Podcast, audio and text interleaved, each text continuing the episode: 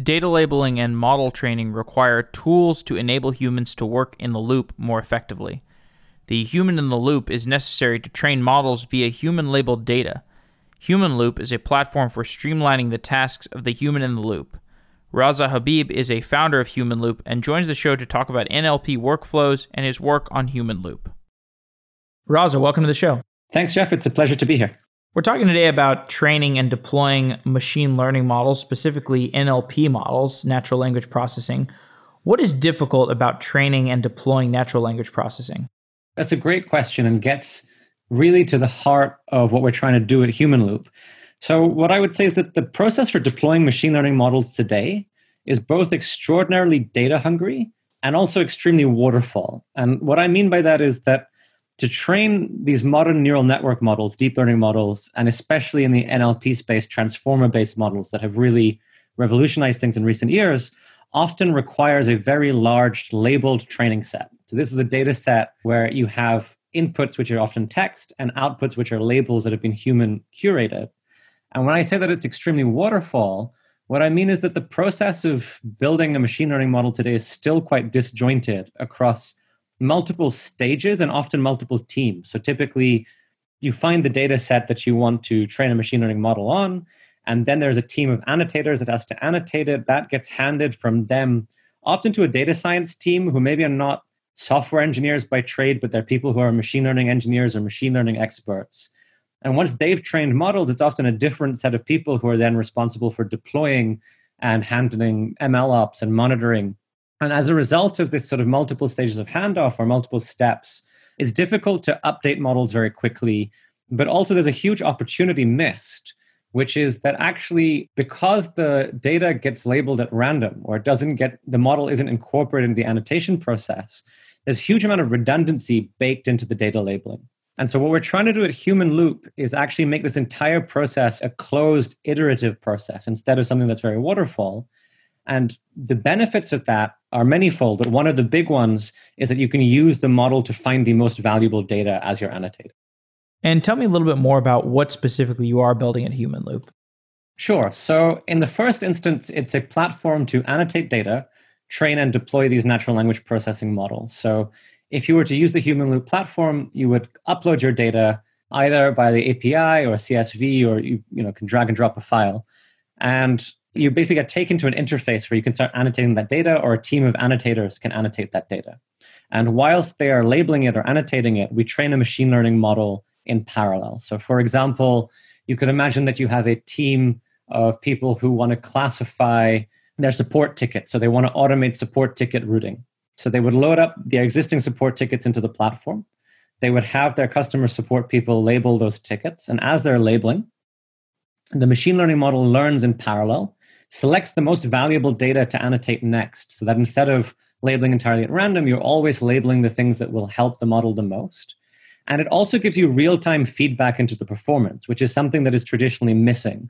So in the in the normal way to deploy machine learning models, you only really find out about the model performance after you've labeled all the data. But we actually give you some kind of metric of performance in parallel.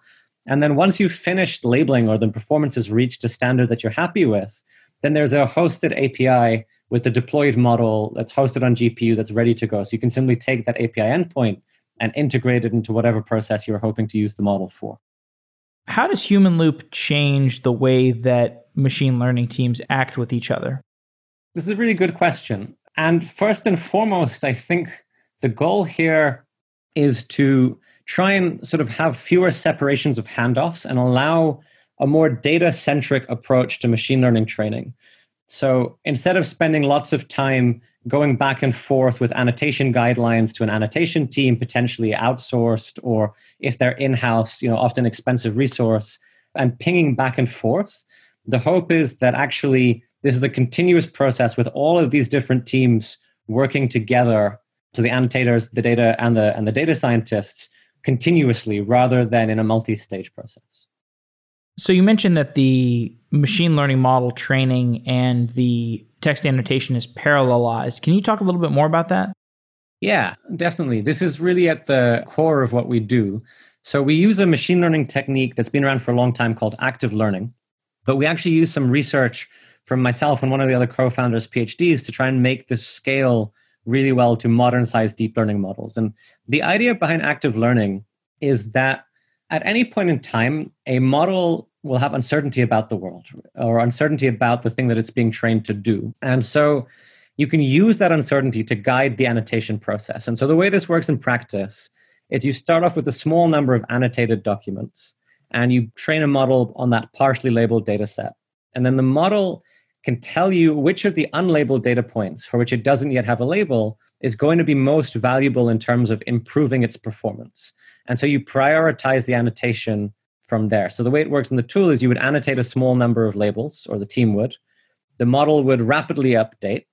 And then, based off that update, it then prioritizes what data points should be labeled next.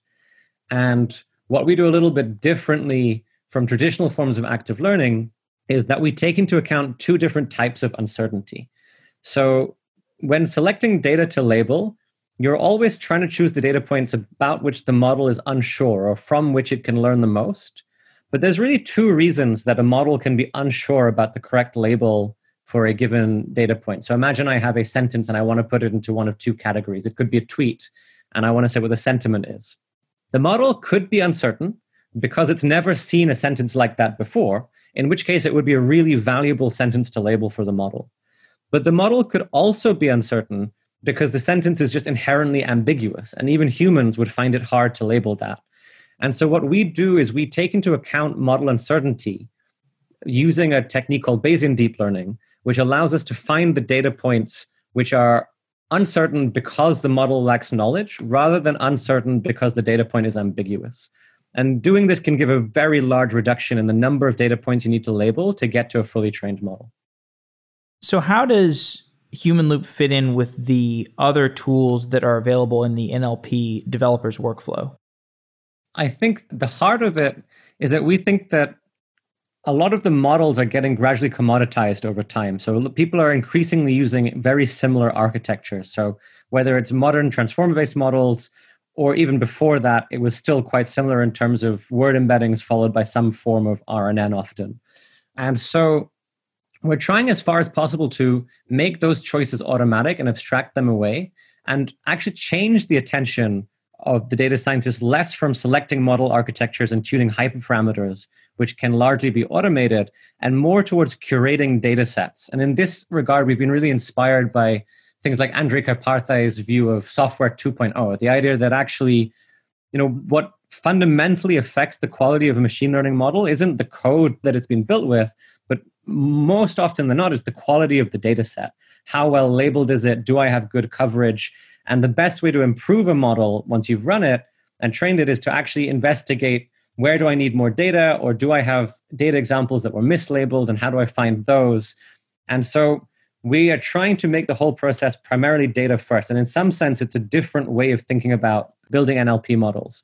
So we do interact with a lot of the traditional tools in the sense that a lot of the libraries that people are used to using, spaCy, Hugging Face, Flair, we've encapsulated their models into our backend, but we actually try and choose the most appropriate model automatically and have the way that people develop these models be much more focused on the data. So, in the ideal world, you're taking advantage of these different NLP systems like Hugging Face or spaCy, and but you're abstracting it away so that the annotator, the human in the loop, does not have to deal with that kind of development. Yeah, that's right. It's not purely the models from Hugging Face and spaCy because we build on top of them to make the active learning work well but the fundamental architectures will be you know very familiar to people who use those libraries and in addition we have a few of our own as well. The name of the company is humanloop. So what is your vision for who the human in the loop is? Like what kinds of qualifications does that person have? Yeah, so in the first instance, the people using this today are typically data science teams because those are the ones who feel the pain of data annotation and need to train models. But the longer term vision for the company is really to make training these systems so intuitive and so similar to teaching a person that actually the end user can become the domain expert themselves. So we've worked with lawyers and we've worked with teams of tax accountants, currently still working with data scientists. But in the long term vision of the company, we want to make it possible for anyone to be able to automate these tasks and achieve their own goals by programming computers in this novel paradigm where instead of programming by explicitly writing down instructions one after another, you actually program by specifying a goal and providing examples of what it is that you want. In the current instance, those examples are in the form of annotations, but you can imagine that that definition could be broadened in the future. And so the mission is really to, you know, think about a new paradigm of programming and democratize access to that to many more people. And what kind of applications become easier to build as the human in the loop becomes more powerful? So, firstly, the first big impact is we dramatically reduce the number of labels required. And so, in places where the human annotator or the human in the loop would have otherwise been very expensive, this improves the ROI from those applications and suddenly makes them much more appealing. So, places that we've sort of seen a lot of interest are legal firms where actually document understanding and contract understanding, building these systems and building them in a bespoke way has traditionally been very expensive because you need the lawyers to do the annotations themselves. But if you can make it sufficiently efficient that a lawyer can give the system a small number of examples and have it learn from them, then applications where you have a lawyer or a doctor, or we've even worked with teams of tax accountants, you know, these are applications where previously the cost of annotation itself would have been prohibitive.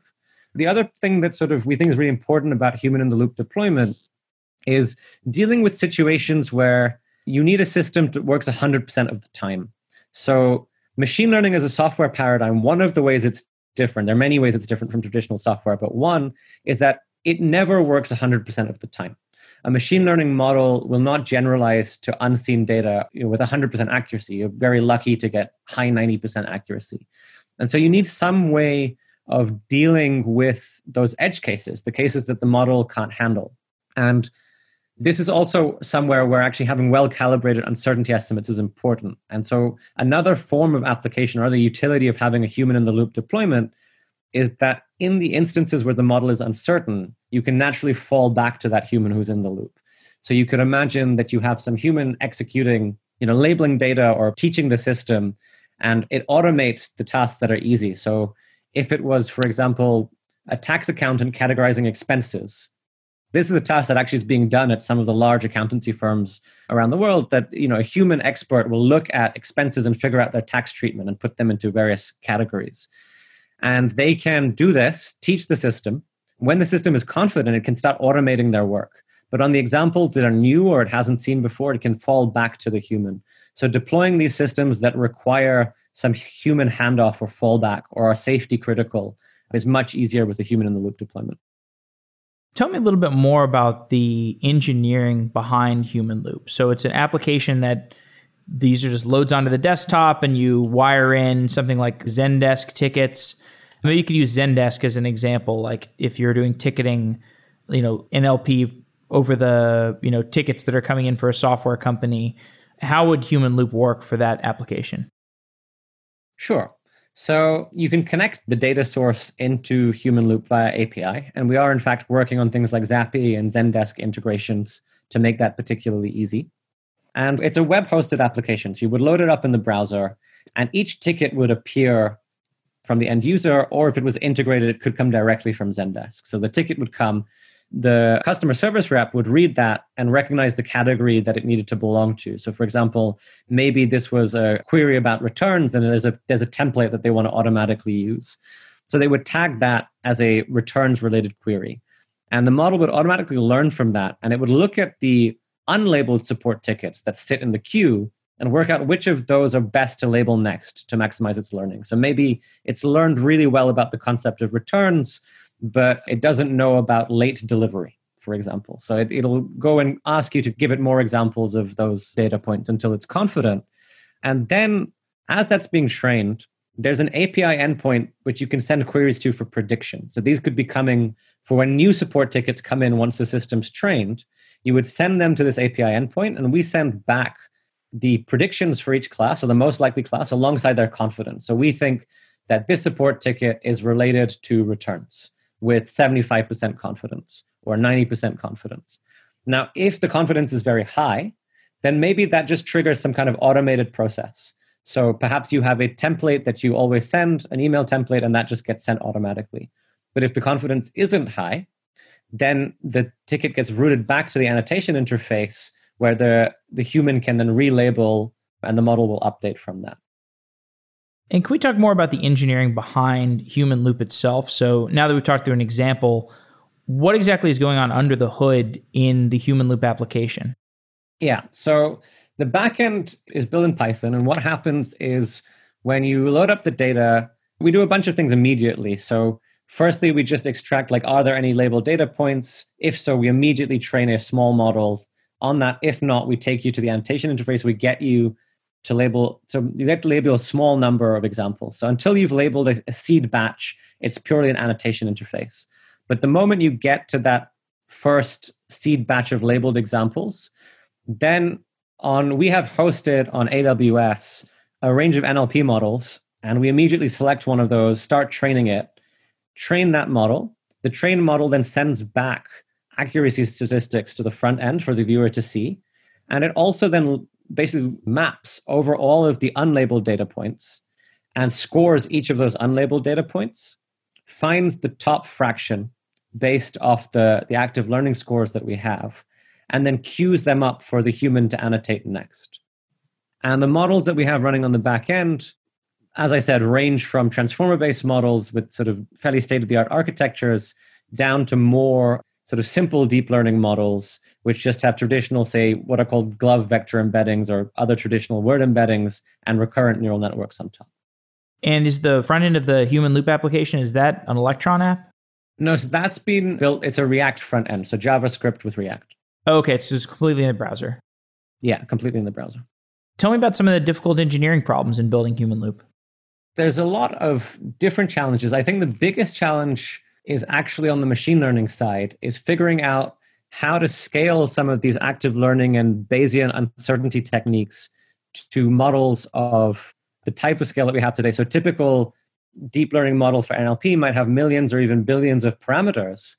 And if you're going to model uncertainty about them, then the way that typically works in a Bayesian paradigm is that instead of finding the single best parameter estimate for neural network, so the normal way to train a neural network is you would optimize it with, a, say, a gradient descent optimizer of some form, maybe Adam, that kind of comes out of the box in TensorFlow or something like that. That returns you the single best estimate for the parameters, and then you use those parameters for your application going forwards. But in reality, there's actually uncertainty about what the best parameters are. Given having seen a small number of examples, you can never be completely sure what the best parameters are. And so, what we do is we try to model a distribution, a probability distribution over what the parameters are. So you could imagine this could be a Gaussian distribution, say, although there are many options.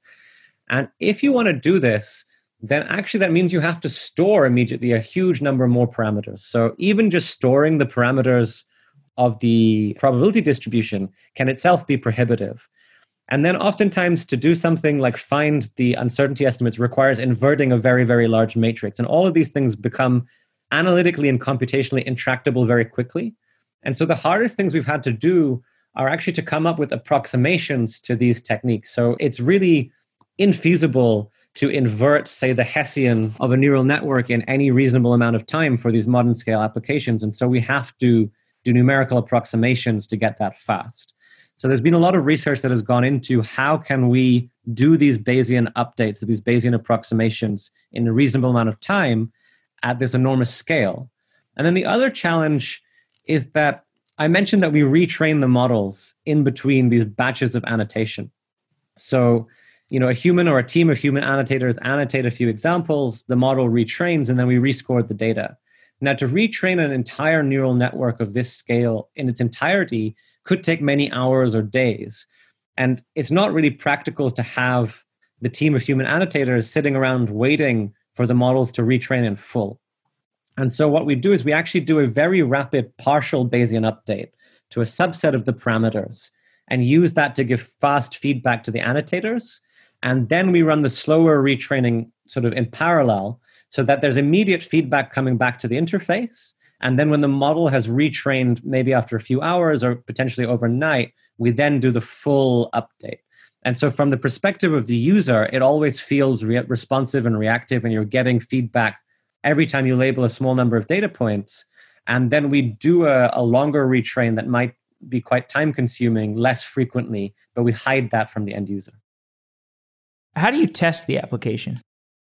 Yeah, so I guess there's a few different things to test, but one of the big ones is that you're getting a reduction in data labeling. So, one of the things that we do is we run tests where we compare labeling using our tool versus labeling at random and look at how the accuracy or the performance metrics of a model function as a number of labeled data points. So, what we're looking to see is that we're always getting better performance. So, these are offline integration tests on a range of data sets to see that we always get better performance at the same number of data points than if you were labeling at random. But actually, testing you know, machine learning software is fundamentally different as well to testing traditional software because it is stochastic. So we have regression tests as well for an entire neural network training model. So we have a set of data sets that we train on. And when we make changes to the architectures, we make sure that we don't see performance get worse on those. And then, you know, you also have all the standard testing that you expect, unit tests and integration tests for each of the individual modules. But what is different about it is making sure you also have those regression tests that when you're changing architectures, you're changing models, you're not making the performance of the system worse. Zooming out a bit, can you tell me what was the motivation for building Humanloop in the first place? Yeah, so it really came about through conversations between myself and the other co founders, all of whom have been at the intersection of academia and industry for many years. So one of my co-founders, Jordan, was previously working at Amazon Alexa, as was Emine. And we're also joined by the Professor David Barber, who's the director of the UCL AI Center in London. And we were all seeing that when we were doing projects in industry, they were often bottlenecked, firstly by this need for data annotation, so that they would, you know, projects would take a very long time because of how much annotation was required. And also they were delayed by the, this handoff between the teams. So we saw there was like one project that I saw in particular, which was a fairly simple NLP application for text categorization, that from when the team had the idea to do it to when they finally got the model deployed, took them almost two years. And a big part of the delays that were involved in that process were because of the disjoint communication between the various teams involved. There was a team of subject matter experts who had to be annotating the data, and they weren't themselves technical. And there was an outsourced data science team who were training the models and they had to explain sort of how to annotate clearly to the subject matter experts. And there's a lot of nuance in these data annotations that is difficult to communicate. So they would label a data set and iteratively go back and forth refining the instructions to the annotators. They would repeatedly train models. And it just took them an extremely long period of time to do something that to us as researchers felt like it should be extremely simple. And it felt like the tooling was making this process much harder than it needed to be and that there was this huge opportunity to make the whole process much more intuitive and much faster, much more data efficient. And that if you were able to do that, you would also increase the access to how many people could use these technologies because so much of it can be done purely through annotation. What's the division of labor across the team in terms of working on different areas of the application? Sure. So, on the engineering side, we split between so i've been mostly working on the machine learning itself and on making the active learning work well. And we're getting you know advice and input from david and Emine who are both you know excellent academics with amazing research track records there. And then jordan has a lot of experience on front end design and ux design so he's been really owning the development of the user experience and the react front end. And peter has been making the whole thing stand up and handling the devops challenges that come with deploying these very large models and handling the load balancing and the horizontal scaling that's required as more and more models get run on the system. And then all of us have been trying to spend a lot of time speaking to customers because we think that really to make this work well, all of us need to understand deeply what it is that the customers care about. And so sales is still something that we all as founders want to make sure we continue doing until we really can't anymore. You've talked a little bit about uncertainty. Can you talk more about the importance of uncertainty in NLP models? Yeah. So the uncertainty is important for for two reasons. One is post deployment. When you have high uncertainty, it's an indication that you probably don't want to let the machine learning model handle it entirely on its own and you might want to have a human intervention or back off to some other kind of system. And the other reason why the uncertainty is important to be aware of is because it allows you, as I said, to find the best data points to label. And that's the core of it. I think I spoke a little bit about the two different types of uncertainty that are important here, right? And I, I mentioned before there's uncertainty that comes inherently from ambiguity or what we would call noise. And these are, you know, examples of data points or sentences that genuinely are difficult to categorize. Like humans would actually disagree on this. And this is one of the things that makes annotating data for NLP so challenging is that actually you'd be surprised by how much different people might disagree about the annotation for a sentence. So, especially for things like sentiment, say, if you ask four different people for a response, you often get four different answers. And so, figuring out how to handle quality and what examples might need multiple labels and where you need to do quality assurance is made a lot easier if you have good uncertainty estimates. It's also extremely important to make the active learning work well. And then finally, it's needed post deployment so that you can, when you integrate with a human in the loop, you can find the places that you need to back off to the human. And you also mentioned earlier that under the surface, there's the all the different AI systems. So you've got Hugging Face and spaCy and Flair, and these have their own NLP models.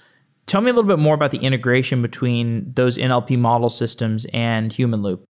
Sure. So we essentially have a unified interface for any any model. So it's a fixed interface that means we can try and chop and change between different libraries. And so integrating those was just a, a question of taking the existing API interfaces that they have and matching them to ours. And then once we've done that, we then are building on top of each of these models to make the active learning work well. So it's essentially they all end up feeding into the same model on top of them for the final few layers from our perspective. So I don't want to go into too much detail about how we make that magic work, but the the core of it is essentially just making sure that from our perspective there's a uniform interface irrespective of what the model library is. So whether it's one of our own models or whether it's one that comes from these libraries, we've just unified that interface. Can you tell me a little bit more about the state of the art of the NLP tooling? So just how these different frameworks interact and what their different pros and cons are? Sure. So if you're looking for transformer based models, these sort of highly parallel models that have taken the NLP world by storm in recent years, that are almost entirely attention based, then really the most popular library by far is Hugging Face. And it's it's a really well maintained library, huge community, and has been growing in popularity enormously recently. They've got a large library of pre trained models that users are uploading and a very responsive team. You know the only real disadvantage is that it is all transformer based model so if you want something that's different to that environment it's not necessarily supported there at the moment. But within the world of transformers i think they're definitely the leading player and everything has been designed to run you know it's enterprise level software. It, it's very performant and they are also really fast at getting ideas from research into production so that's been very impressive and then you know flair i think is less of a production level library, but has some advantages in that it probably still has the state of the art models for certain natural language tasks related to sequence labeling and named entity recognition. The maintainers or the original authors of Flair were also excellent NLP researchers who made some breakthroughs in word embeddings that take into account neighboring contexts that have proved really useful for named entity recognition. And so, in those types of models, they often have advantages. And spaCy is another extremely well maintained, extremely popular NLP library that really covers this whole spectrum. I think they also now have their own wrappers to Hugging Face transformers as well. And they have a very intuitive API. They have a lot of pre trained models. So if you want to be rolling your own solutions, then those are all excellent options. What about Snorkel? What's the role of Snorkel in NLP development? Yeah, so Snorkel, I think, is a really interesting project. And there's two arms to Snorkel, right? There's the company, and then there's the original open source project. And Snorkel is a complementary technique to active learning to, and to what we've been talking about so far at trying to solve this problem that we discussed that training these modern machine learning models and specifically NLP models is very data hungry. And the way Snorkel tries to approach this is they say, okay, oftentimes, instead of having a label, we might be able to specify a heuristic that would allow us to classify some data, but in a very inaccurate way. So, for example, we've mentioned the example of sentiment analysis a couple of times. So it's maybe one that's worth sticking to. So, if I wanted to label the sentiment of a sentence, I might have a heuristic that if it contains the word bad or the word shit, that it's probably a negative sentiment sentence. Now, that's not always going to be true. There are counterexamples, but it might be true, say, 70% of the time. And the idea of Snorkel is that if you can, they, so they call these heuristics labeling functions. And the idea is that you can specify a labeling function as a, as a rule that takes in a, a sentence of text or a document and then makes a best guess at the label, but isn't always going to be accurate. It's not as good as a human. And given a, a, collection of these rules that are not correlated with each other, so they will sometimes disagree, you can use them together to make a best guess for the label for each of the instances in your data set. So some of the labels could come from humans, and then the rest would come from these automatically generated label rules. And given those heuristic rules, you then make a best guess for each label. And once you've got a best guess for each label and the confidence, they then train a model against that label set. So they essentially automate the labeling approximately and then train a model against those automated labels. And I think this is a it's a great technique, especially when you have no label data at all. So it helps you overcome what's called the cold start problem, where you have no labels to start with, and even active learning is not possible until you have some labels. It does have some added complexity in that now you have to manage this collection of rules and it can grow you know it, you can get a very large number of rules required and it can sometimes also be difficult for the domain experts to write the rules in the domain specific language that is required by Snorkel. So those are some of the downsides. But I, I think it's a really good technique to overcome cold starts and is complementary to active learning. It's actually something that we're likely to incorporate into the Humanloop platform in the future because the way we view it is that weak learning is a great way to, to get started and active learning is a great way to get to a very performant model. So often in machine learning, getting to 80% accuracy or getting to some sort of decent level of accuracy is not that hard. But then the final few percentage points of performance, going from a model that is okay to a model that is very good and good enough to be deployed uh, in production, is where most of the effort is spent. And that's where active learning becomes particularly useful in helping you curate these data sets. And so the two techniques are very complementary, but useful at different stages of the pipeline taking a bird's eye view of the NLP space more broadly, what are the outstanding problems in NLP that you see as unsolved? Oh gosh, wow, that's a that's a big question. And common sense reasoning is still very much unsolved. I mean, ultimately, we've made huge strides in recent years, right? Ever since the advent of deep learning and NLP more or less switched wholesale over to deep learning based methods there's been enormous progress in machine translation, in speech recognition, in speech synthesis, in question answering, in text generation. All of these have seen big performance gains, but we're still a very long way away from a system that has any semblance of understanding in the way that a lay a layperson would think about it. You know, common sense reasoning, grounding language in the real world remains open. And there was a really interesting paper at ACL this year that was debating whether or not language models are actually ever going to be able to, on their own, come to develop this kind of knowledge of the world, or whether you need other contextual information. So, you know, there was a lot of excitement a month or two back around the announcement by OpenAI of GPT-3, which is the latest language model they trained. So, a language model is a large NLP model that's trained in an unsupervised fashion on a huge corpus of data often just to predict either the next word or to fill in gaps in a sentence. And the idea is you're trying to learn a probability distribution over language itself. And people were really excited about GPT 3 because this was a huge model trained on essentially a huge subset of the internet. And it had very interesting capabilities in terms of generalization. So it could do things like generalize four digit addition. So having seen addition in the data set, it had, was it was able to pick up on some idea of this concept, and when prompted an, a, string that looks like an addition, it could complete that string with the correct answer a significant fraction of the time. despite the fact that it definitely wouldn't have seen that example in the data set. So it was actually generalizing a concept rather than just memorizing it.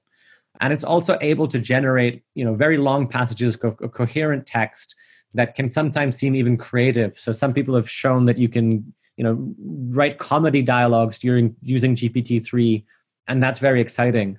But I think most NLP researchers and most AI researchers recognize that it's still only a facsimile of understanding. It doesn't as yet feel like it's able to have an understanding in the world and as a layperson would understand it. Even very simple common sense concepts can make it fall over. And it takes a lot of effort to get good results out of it. So there's a huge way to go from where we are now to NLP systems that are able to read text, reason, and you know, and, and deal with them the way that a human would.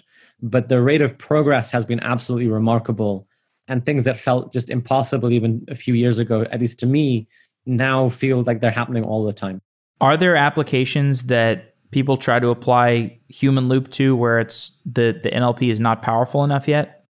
There definitely will be. So far, most of our customers have had a pretty good understanding of what the limitations of NLP are and what it's good for. So we haven't yet come up against a use case, but you know, it's not that difficult to break NLP today.